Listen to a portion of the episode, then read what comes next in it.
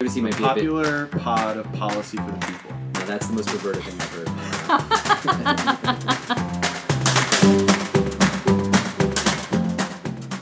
All right, hello and welcome back to Center Ed Teaching. Our first week of podcasting is done, and now we're trying to keep the hits coming.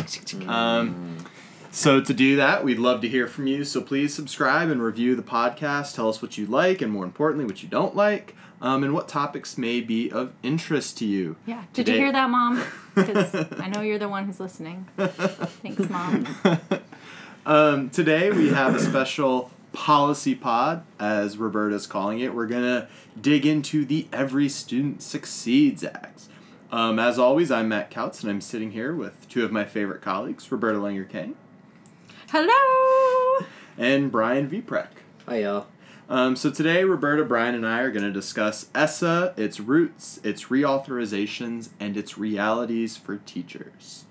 So, Brian, Roberta, what is ESSA? ESSA is the Every Student Succeeds Act. Sometimes it's E ESSA and sometimes it's E ESEA. Do you know what the difference is? ESEA is the old one from the 60s as part of the Johnson Great Society. War on Poverty. You got War on Poverty. There we go. Um, so that one, ESEA is has been the law for a while, from what I understand, and ESSA is something of an amendment to, or an updating of it, from what Yeah. I understand. That's an amendment, and then it takes place to begin in the school year of 2017 2018, which is uh, right around the corner for Oh, Cool. So those of let's- in school. Yeah. I hope you're all up on it, ready to yeah, go. everybody knows what it is, right? Uh, and, and in particular, um, ESSA, Every Student Succeeds Act, is what uh, the Obama administration implemented in the Dece- in December of 2015, and it replaced the No Child Left Behind Act, which has been sort of the law of the land and the biggest educational signature policy move uh, from the government, from the federal government's perspective. Um, probably since the 1960s when E ESEA was put in forth. Yeah, so I'm just going to go on a little diatribe here Try and, and and talk about this history because I think it's important to understand the roots um, of this act and kind of you know people don't really understand that the federal government has not had much to do in the history of American education. It's actually been more of a localized and state-based system.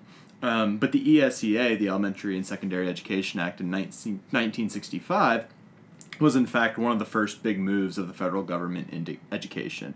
So, in many ways, you can view this as part of the legacy of Brown, right? In 1954, schools are ordered uh, or court ordered to desegregate. A year later, not much has happened, and in 1955, the Warren Court issues its second opinion saying that schools have to integrate with all deliberate speed right? So like this oxymoronic phrase gives um, local courts and local legislators ability to manipulate what integration means and to take their time. And so what you see in the first decade of Brown is that there's not actually that much integration until you start to have the civil rights movement which pushes for greater advocacy and you see that kind of enveloped in the 1964 Civil Rights Act and the 1965 Voting Rights Act and the 1965 Elementary and Secondary Education Act, which uh, coordinates federal government money to schools that integrate. So if you do not integrate, you can't get that money.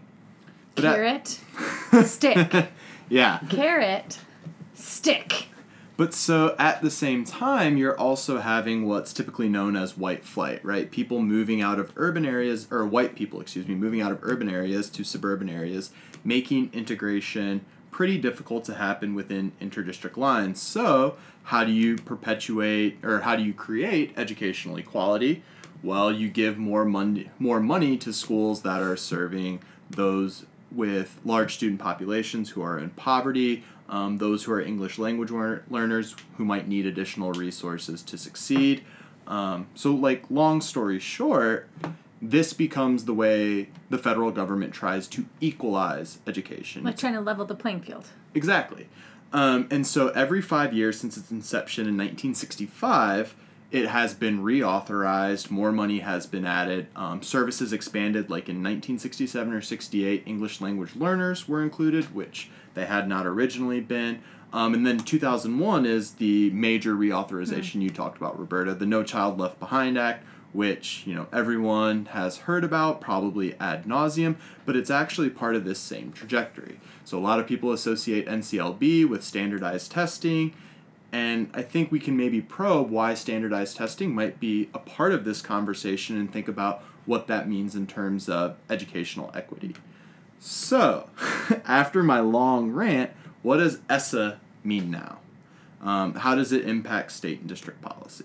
So I think one of the, correct me if I'm wrong, but I think one of the biggest changes is that NCLB set very strong and strict standards for performance measurements that were aligned to testing in math and English language arts uh, and graduation rates. And they sort of set these expectations with the goal that every student would be able to be proficient at those standards by 2014 mm-hmm. and starting in 2001 so they said well how far do we have to get to get every kid proficient between 20, 2001 and 2014 and they basically chunked that up into like different benchmarks and milestones that states had to hit in terms of performance they said okay well over the next 13 years which is k to 12 mm-hmm. right all of our students should be able to you know starting in kindergarten through 12th grade should be able to meet these uh, performance standards and from what I understand, it that's all measured state by state. So what's proficient in Connecticut is not necessarily proficient in New York nor New Jersey,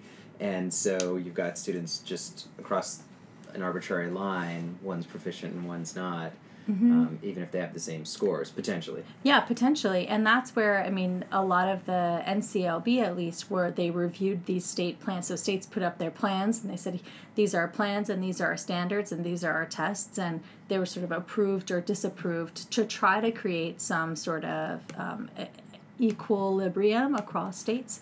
But yeah, every state's still working with their own standards until you have Common Core, mm-hmm. uh, which, which then many states were encouraged to adopt Common Core. And with adoption of Common Core, then their standards were automatically approved, their mm-hmm. Common Core line tests were automatically approved.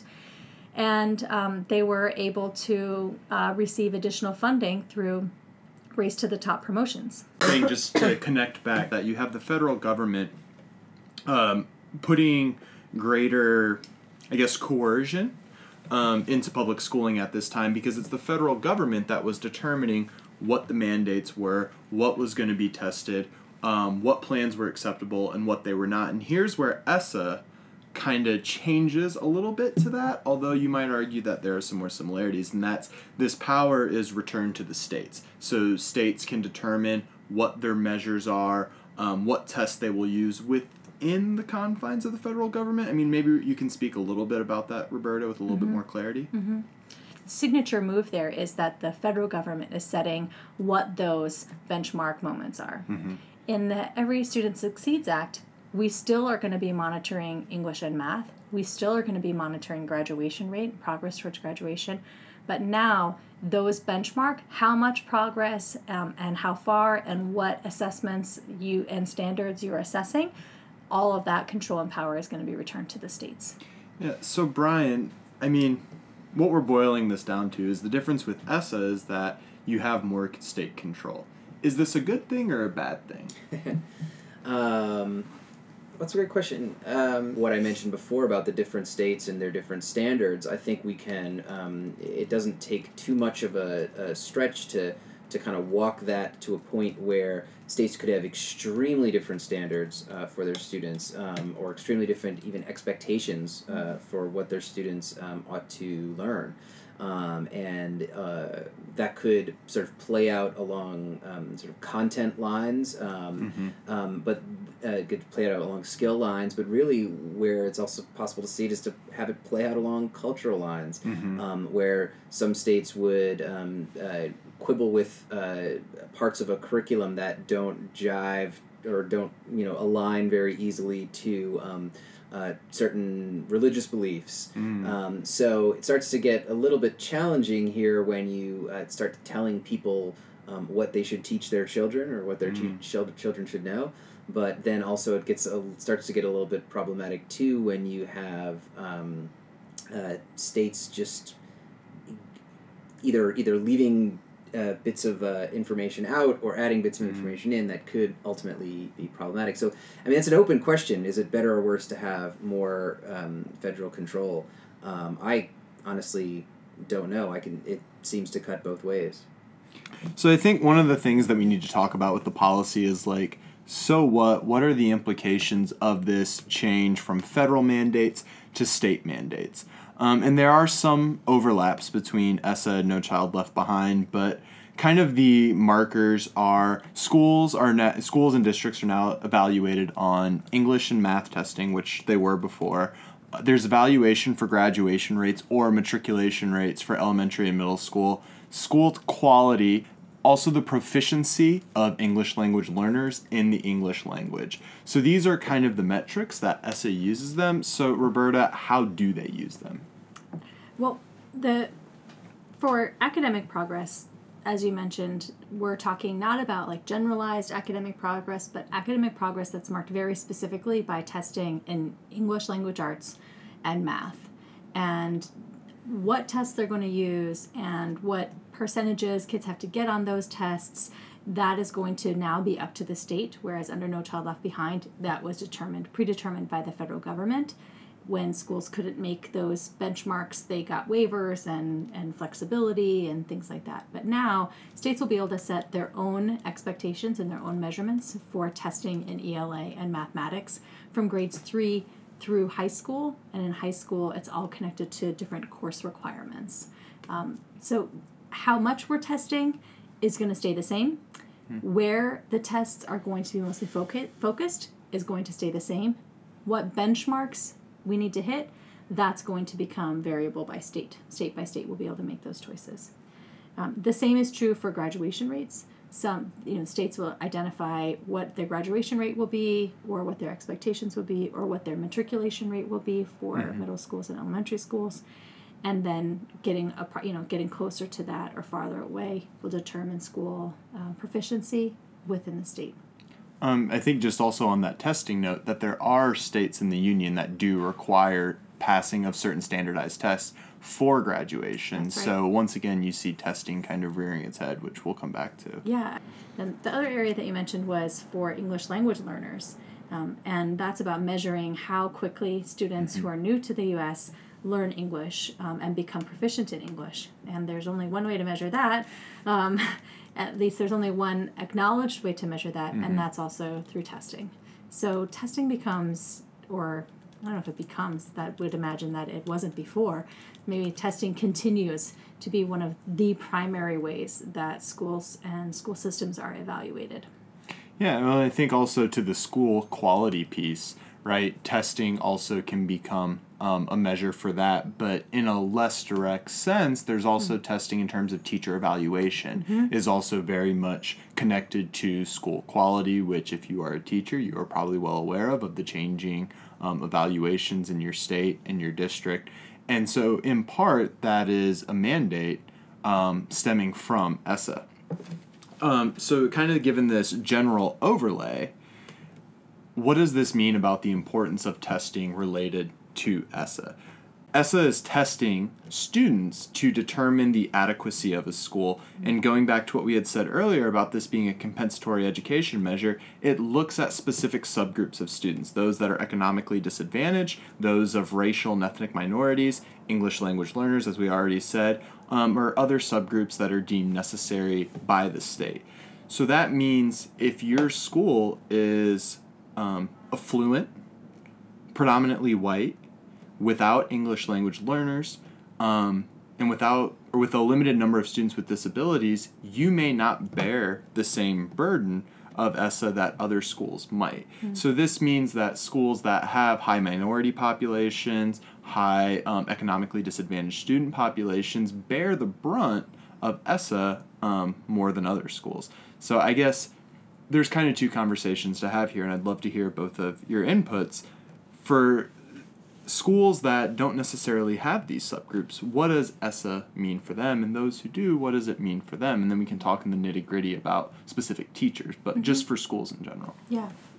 Well, one of the things that uh, I would note is like let's take the tenant on ELLs, right? That Mhm. we need to be making progress for students who are new to the United States to learn English, and that's a, a real value that some people have, and that's represented in the policy. Okay, um, well, it, part of the way that schools are going to be held accountable for students who are ELLs to be learning English is on how many students they have. So every state has to set a minimum number of students that then it's going to say, like, if you have 20 students in your school, then we're going to be reporting on uh, how well your students are making progress. If you have fewer than 20, we're not going to report on that.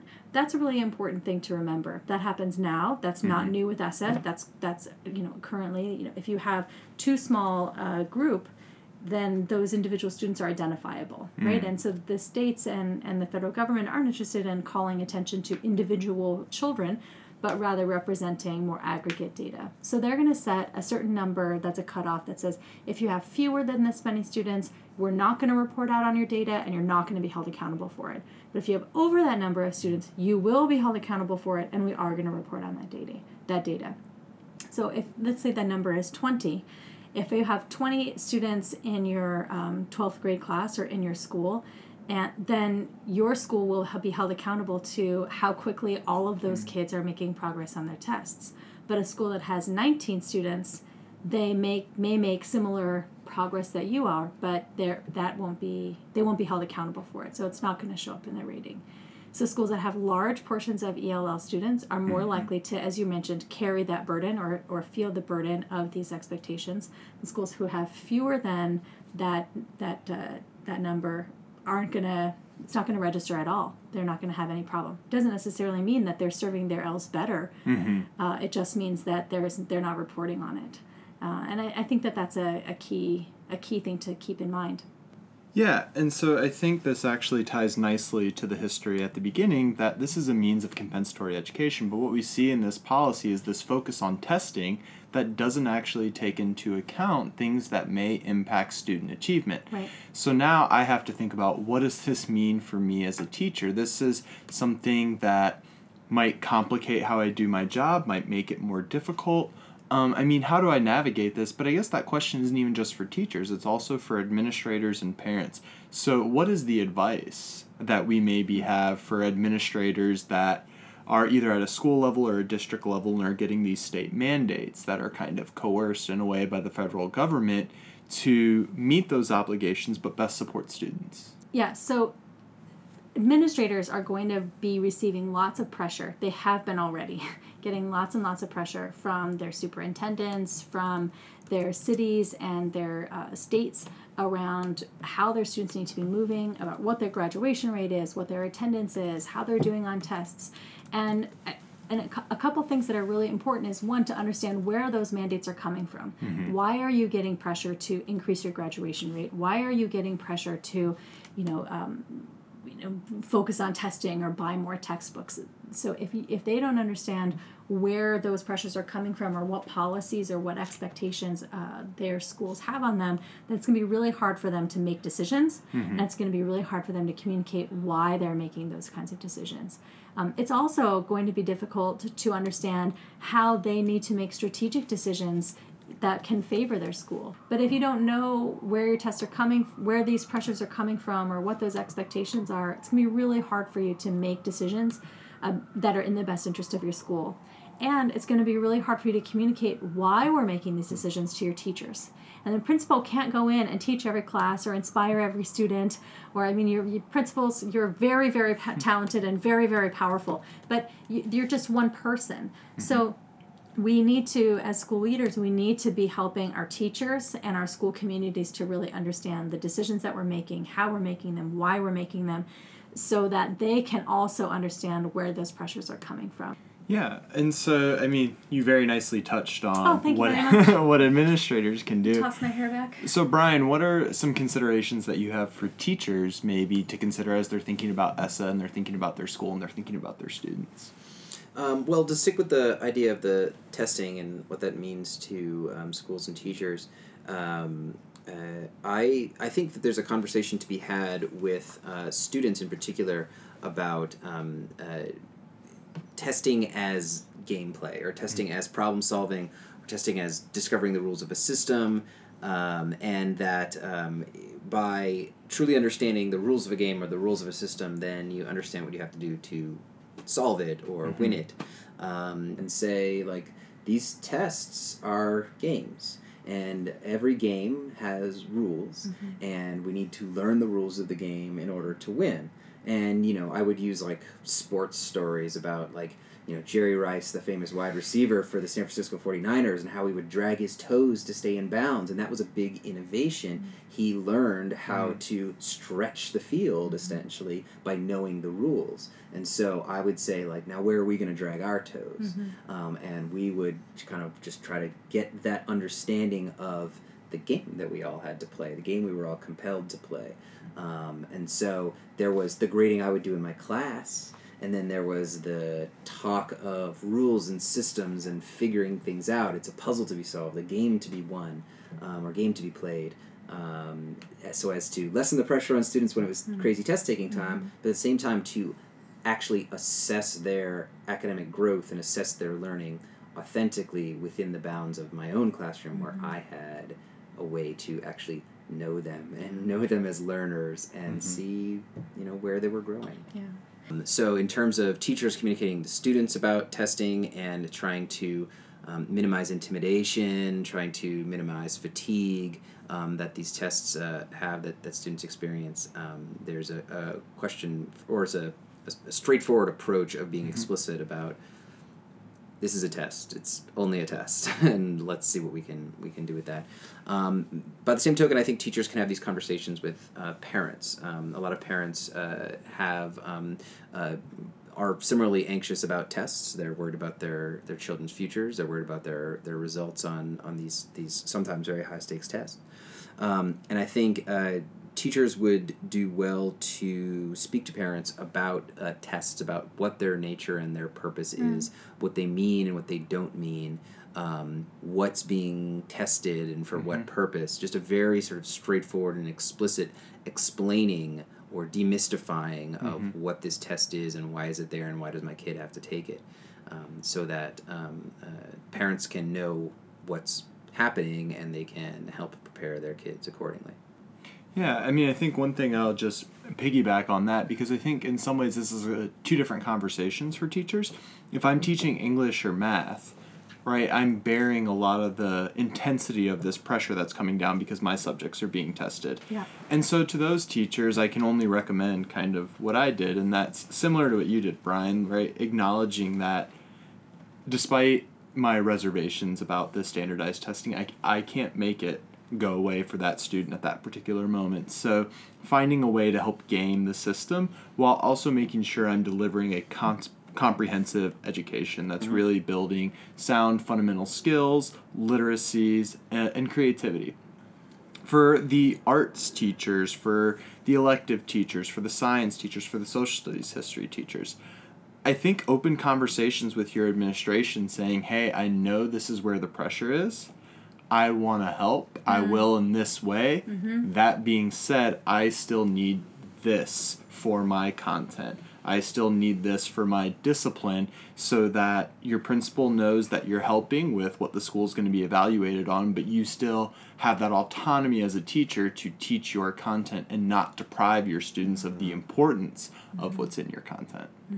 Um, but people who often get lost in this conversation are parents and community members, Yeah. and I don't mean get lost as in they don't know what's being said, but schools uh, or print teachers and administrators will leave parents out. Yeah. So, what kind of advice can we give parents and other community members um, about how to handle ESSA, its implications, um, and once again to best support students? Yeah, absolutely. I think being involved in your kid's school is huge. Um, knowing your students' teachers, following through, following up with the curriculum, and when your teachers are being like open and are sharing information with you, not just letting those letters that come home in the backpack or those emails sort of wash over you and be like, mm-hmm. yeah, yeah, they've got it, but really you know, paying attention, engaging, having conversations with your teachers about what your kids are learning. That's I think first, right? Being involved at that local level between mm-hmm. you and your kids' school and your kids' teachers.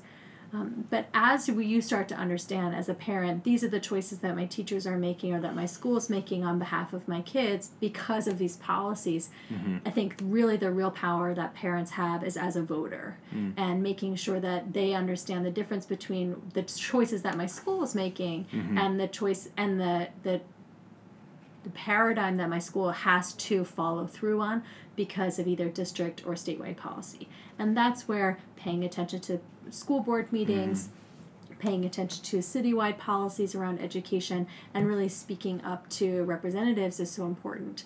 I think just one other thing that I'll add as kind of an addendum to that is really paying attention to state policy because, as we've outlined mm-hmm. earlier, that's what's going to be um, influencing a lot of these decisions that happen.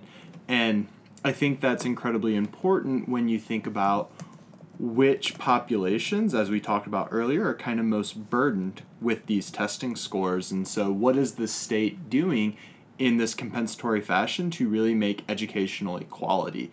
If it's not, that is something, as Roberta said, you have a voice in whether it's voting, um, petitioning a particular district or state to kind of ensure that equity. Um, so we're getting a little low on time here. So I just I, we've had kind of a wide-ranging discussion. What are some final thoughts related to ESSA um, that are going through your minds that maybe haven't been said yet, but you think would be helpful for educators or those interested in education? I think, you know, one for me is just the big, big question of what's going to happen with ESSA right now, and what's the um, what's the implementation going to look like? What changes are going to be made with the new administration in office? Um, uh, in general, um, uh, Republicans favor more state and local control over federal control. Um, federal control was increased um, under the Obama administration, particularly with Race to the Top, because I'm pretty sure that in under Race to the Top, the federal Department of Education had access to more money than they've ever had before. Yep. And it's the power of the purse. Um, and so if there's less money to go around, and then perhaps there's more of this um, devolved control, um, I, I wonder what's what it's going to look like in a year or, or two. Um, it's a big, big, big question mark right now. Yeah, I, I just want to echo that. I think that we want to all be prepared for a lot of changes over the next few years, and some that we're going to notice right away, and some that we we might not notice for a while. Um, it's up to states, right? So, so depending on your state, things might change very drastically, or they might not hardly change at all. And then the implementation of what this looks like, you know, um, yesterday was the de- deadline was the first deadline for states to submit their plan to the federal government. There's also a deadline on September 18th, 2017, which is the beginning of the school year in which ESSA is supposed to take effect. So, sometime between now and September, states are going to be submitting their plans for review. The question between will be what criteria will the um, the federal education department use to evaluate those state plans? That's one question. Um, will any state plans be rejected, uh, either for being too aspirational or for being not aspirational enough? But the other thing that I really want to say is that decisions that we make about education today do not affect our education today. they impact our education and they impact our community in 20 years. Mm-hmm. And, and that's something I think that's really important to consider. So if I just break that down for a half a second, let's say the state implements their plan in September, mm-hmm. or they right they implement their plan in September. So they set up the whole new policies. Well, you're not holding a lot of people. You can't hold a lot of people accountable the very first year. So the very first year, you're just figuring things out, mm-hmm. and then it takes you three or four years between you got everything figured out, and then now teachers are really teaching with a new curriculum or with the new standards or, you know, with the new testing assessments and then you move kids through that process for four or five years five or six years in order to see if it's really taking so by the time that we really see the impact of what these changes have been, have made on students they're going to be graduating from high school. So kids who are starting kindergarten now and um, by the time they're gradu- graduating from high school or going into college or the kids who are in elementary school now by the time they're graduating from college that's when we're going to see the impact of these policies. We're not going to be able to see it right away. We're going to be able to see it in 15 or 20 years. And that's where my big push is when you're thinking about like as I'm as I'm voting, as I'm writing my um, my representatives, as I'm participating in the public dialogue around education, that we have to remember that it cannot be a partisan conversation, that we really have to be thinking about our children. We need to be thinking about our children today, and we need to be thinking about the kind of world that I want to live in in 20 years. And for some of us, you know, we'll be old and gray, and and others will be just sort of like coming into their own. But that's that. Those are the stakes. It's not about the next three to five years. It's not about the next eight years. It's not about one presidency or another presidency. It's about you know a score. it's that 20 years, that 30 years. That's when we're going to see the impact of these policies. Yeah, I, I think my final thought um, has to do with has, who has control, but also for teachers and the ways that they need to think about this. I, I think number one, you have to think about what's right for your students. And more importantly, maybe even, you need to think about how your state is going to support or not support students. Yeah. As I said at the beginning, this is a compensatory education measure, meant that money is supposed to be used to create equality. But that doesn't always happen. And I think looking at healthcare over the last eight years is a really helpful way to think about this. So, for those of you who don't know, states had the option to expand Medicaid in their state to help bring down costs of premiums um, for those who were in poverty in their states. Um, some states did this, and some states did not. And when states did not do that, that meant that those who were in poverty, for them to get the healthcare services that they needed, they were exponentially more expensive. And I think you can see an analogy with states having more control of what is the measure of educational proficiency. If that number is determined to be something that is attainable for all students, there could be progress there. But if that is set so far and above beyond, then all schools have the ability um, to get to within a reasonable amount of time frame. This policy could be something that doesn't actually bridge inequality, but perpetuates inequality. Mm-hmm. That's right. And so, as an educator, you have to pay attention at the state level what is happening, why is it happening, and not to be too much of an advocate here, but you need to advocate for what you believe in, and whether that's communicating with parents, working with other teachers to make sure that the tests and policies that are put in place at your state are what's best for your students and not the beliefs of some political ideologue. That's right. and that's why this is the Policy Pod. um, so thanks for joining us today. Remember to check out um, all the links in the show notes for all things ESSA and visit our website, cpet.tc.columbia.edu. And remember to subscribe, like, and or comment on the podcast. On behalf of Roberta, Brian, and myself, thank you so much for tuning in. Bye. Bye, Mom.